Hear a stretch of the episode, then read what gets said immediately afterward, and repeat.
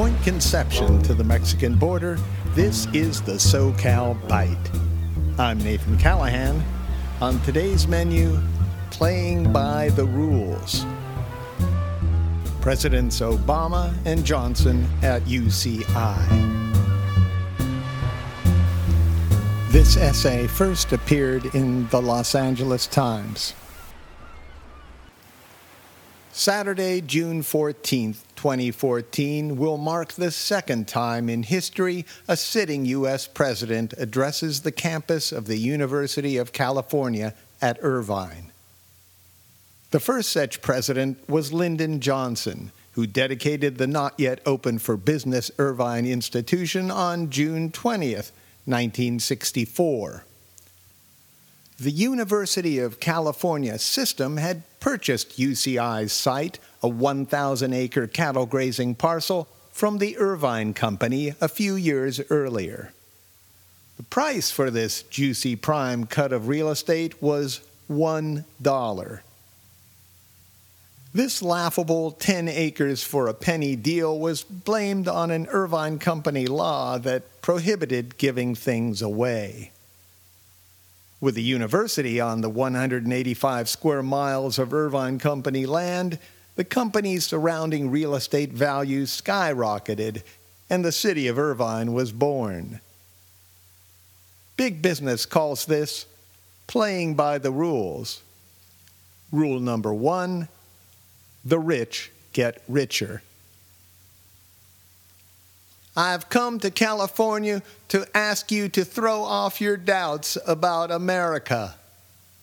Johnson said to the 15,000 people assembled on the slopes of the Irvine campus.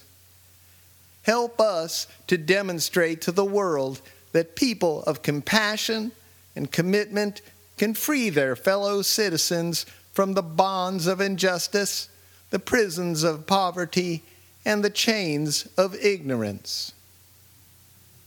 While it's true that injustice, poverty, and ignorance are the manacles of humanity, political speechifiers often do nothing to unlock their grip. To his credit, Johnson signed the Economic Opportunity Act one month later, and the war on poverty was on. He was reelected in a landslide that November. Fifty years later, on Saturday, June 14, 2014, Barack Obama will become sitting president number two to speak to the Irvine campus. We will use the word to in place of at because Obama will not actually be at UCI. He opted for a bigger stage, literally, the Big A a Major League Baseball stadium with optimum seating capacity, easier security management, and freeway close proximity 18 miles away. Global warming be damned. In his speech, our current president will commemorate the 50 years that have passed since UCI was dedicated and Johnson asked us to cast off our doubts. With this being an important election year again, Obama will celebrate the progress we've made in throwing off the manacles of injustice, poverty, and ignorance. Are we free from the bonds of injustice? We've made some strides toward racial equality. This is not to say that we're post racial, but that, on a good day, we are generally free to use a drinking fountain, hold a job, play ball, elect presidents, and host embarrassing TV shows regardless of our race, creed, or color. Are we free from the prisons of poverty? The improvements to the lives of those living below poverty's line have been purchased largely by the middle class. Meanwhile, when Obama takes the podium at the Big A, he will be the leader of a country where capital is continually moving away from labor and social justice toward corporations and bottom line investors.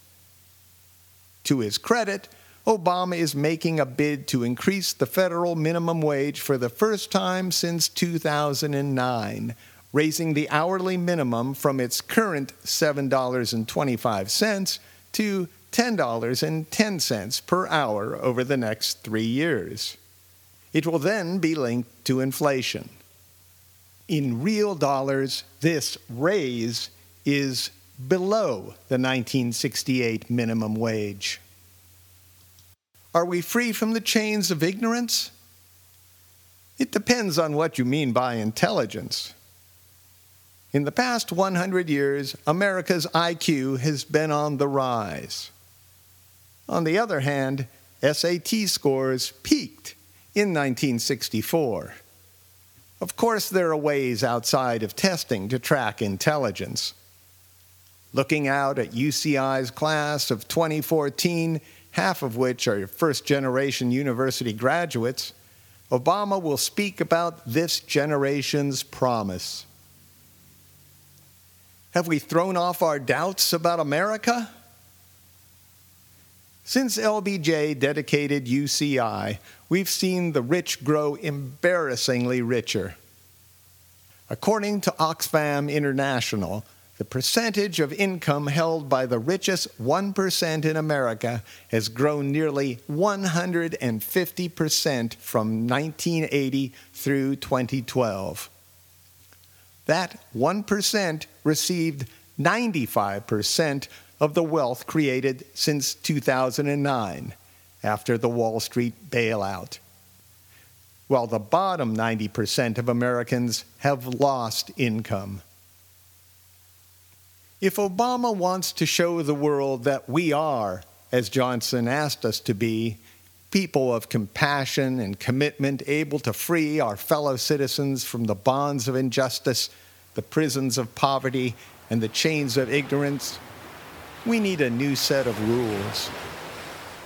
It is time for the poor and the middle classes to have a fair share in our country's wealth.